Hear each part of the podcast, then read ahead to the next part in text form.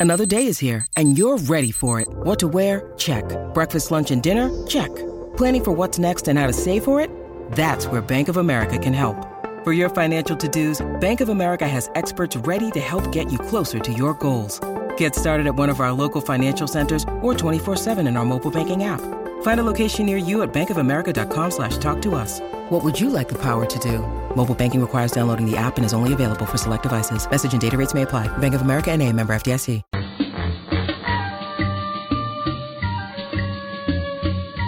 Nothing like a bit of Mission Impossible. And if you are looking at your social feeds or even on the news or online, uh, Mission Impossible 7, I think, is coming out next year with Tom Cruise. And he has done this insane, and I mean insane stunt in Norway by riding a motorbike off a ramp that looks like 300 meters long and then um, falling off it and pulling the parachute off.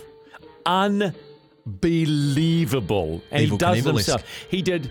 And then there was a. So he had to get all this right. They were thinking of cameras and things like that. He did it at one stage 20 parachute jumps in a day. Like I don't care what you think of Tom Cruise, but he's I, I like him. I think he's the he's the biz. He's the shiz man. This is this is SEN's run home with Stephen McIver. Big Ben Bing Bong is in to talk about darts. Why do you love darts so much? I like darts because it's lots of it's to do with the atmosphere. It's lots of lots of it's to do with the excitement. You you've been there in Hamilton, you've been there in Auckland as well, and just the way everyone. Japan and China. Just threw Oh, that one. in, Sorry. sorry, Japan and China too. Boom, Uh, mic drop. but just the atmosphere and the and the way the crowd gets into it, you kind of watch and you think that looks easy, and then you stand up to the board, you can't even throw three straight darts. Uh, and I think it's just the way it kind of brings the different classes of society together because they're just ordinary people like you, me, Captain K, everyone out there. Anyone can do it. We just got to have that little bit of ability. So I was out of line calling them fatties yesterday, wasn't I? Some Well- of them. Miles.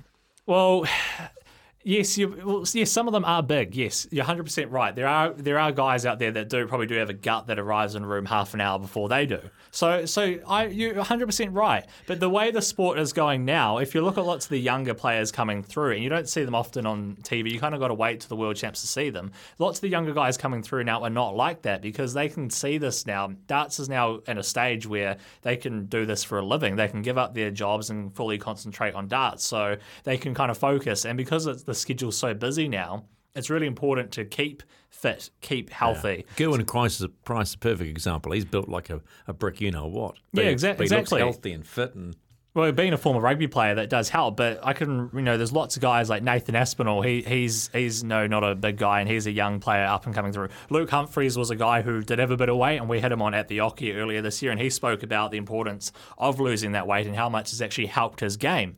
So there there are players out there that do realise, look, it's, I can't be as big uh, probably anymore. But you still haven't answered the question. Why, why did you? How did you fall into this love? You have you, the show you've had on here on SENZ at the O- At the Oche. At the Oche. Yeah. What is what has captured you about it? That's it's now become, I would suggest, part of your life. Well, it is part of my life, but I guess it's just seeing it and then thinking like you kind of see the people in the crowd, you see the people playing, and you think these are people like exactly like me that just enjoy the atmosphere, enjoy having the good time, enjoy taking part in a sport which you think is incredibly easy but quite difficult.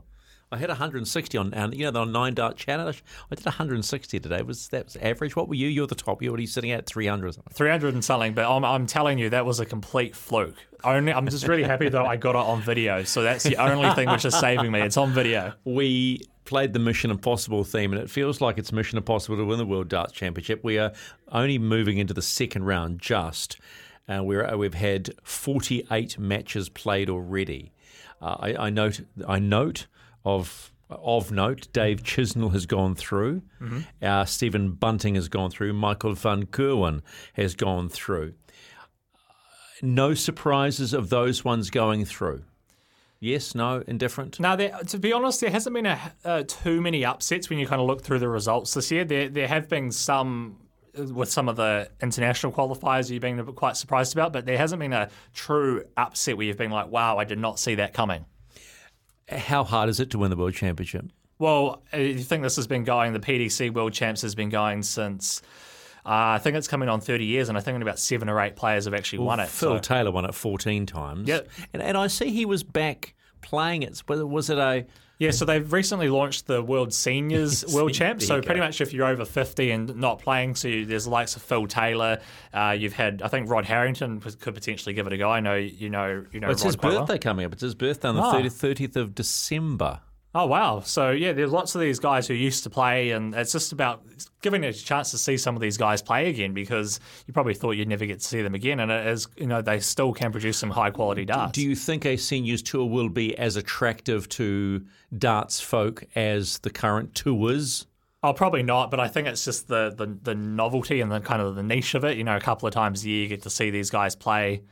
Uh, It's probably quite a bit of fun.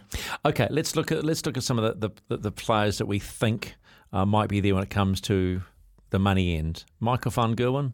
Oh, he's the favourite. The the way he played today against Louis Williams, it was absolutely clinical. He he has had a rough couple of years, but he's really come back with a vengeance this year. And His average 101.84. Well, in the second set, he averaged 125. I think he took all three legs and 13 darts, 12 darts, and 11 darts, which is absolutely, it's just mind boggling how good that is. Now, I, I think you and I had this conversation earlier. Now, whether it was on, on, on radio or in, in the newsroom, he had a, start, a stumbly start to the season. Am I right, or is that with the whole week we using the COVID excuse there?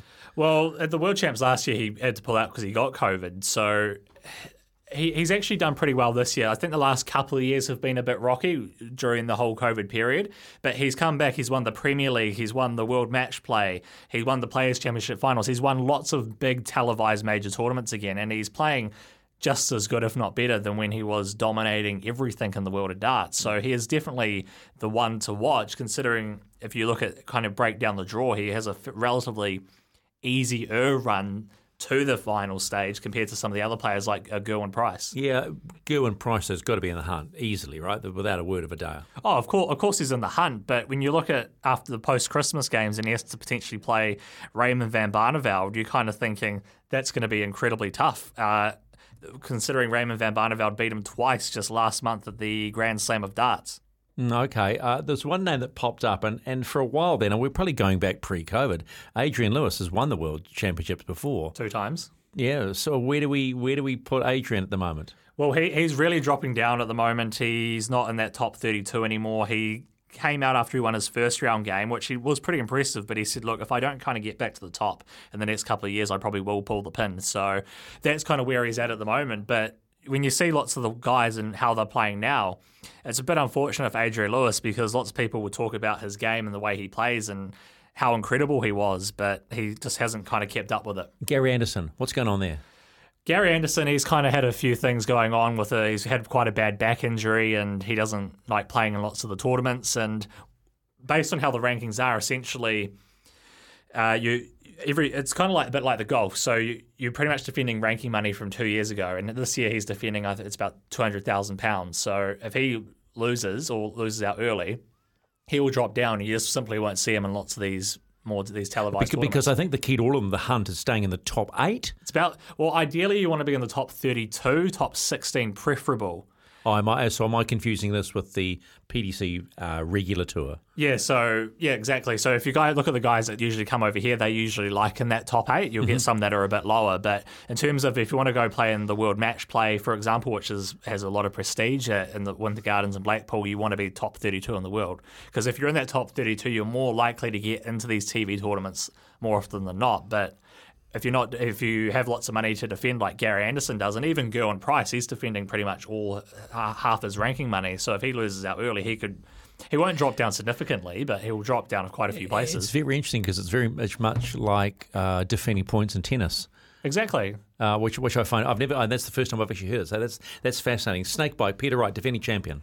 Yeah, look, he, he played in the opening night. He beat uh, Mickey Mansell. He he looked pretty good. He didn't look really troubled. Uh, he's had a couple of months off, really. Kind of his partner has been a bit unwell, but he's not. I don't think he's going to really be tested up until that fourth round, potentially the quarterfinals, where he could face uh, a Nathan Aspinall or a Josh Rock, who Barry Hearn is absolutely adores him, but potentially facing him if all the if all, all the results go his way is Dimitri Van den Bergh, who you would have seen at New Zealand Darts Masters earlier this because year. Because he was the one that won back-to-back he won World, back-to-back earlier World, this year, yeah. World Series this year. Yep, that's correct. Uh, who's your favourite?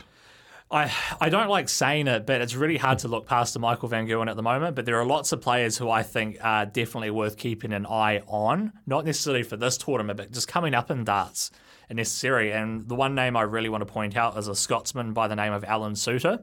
Yeah. He's coming up through the ranks. He's already through to the third round. He's actually he was a fireman and he's actually going to be working on Christmas Eve in Scotland. He also works with guide dogs. He's got quite a cool story. But he is very very good. He's he absolutely obliterated Daryl Gurney, who has been to New Zealand before.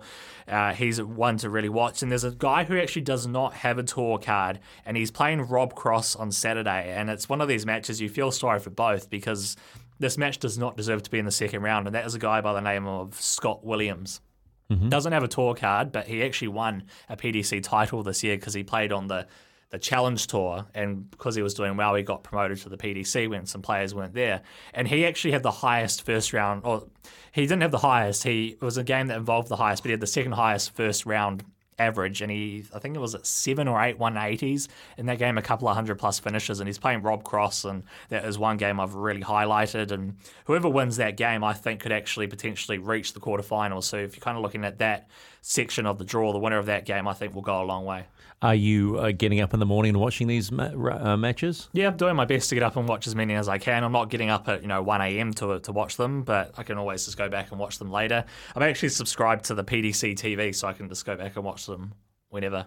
Or you could just use your Sky remote and just on the. Don't have Sky Sport. Oh, fair play. No, no, fair play. We won't get into that argument, but that's good. You know, that's the home of Formula One, by the way. I just love saying that now. It's sorry. Okay, hey mate, thank you so much. As always, I'm, I I love talking to people that are uh, genuinely deep dived into their sport, and uh, and you are, and I love being around the darts. I've been around it for uh, five or six, seven years now, and it's it's a crazy world. It feels like a traveling circus, and that's exactly what it is, right? Yeah, it is, and I think it comes back to the point I made right at the start: is it kind of brings all these different classes of people together, and they can just be ordinary people like everyone around here, and it, it's kind of just one place where they can all enjoy the same thing. Thanks, Ben. Appreciate it. It is uh, five forty-four.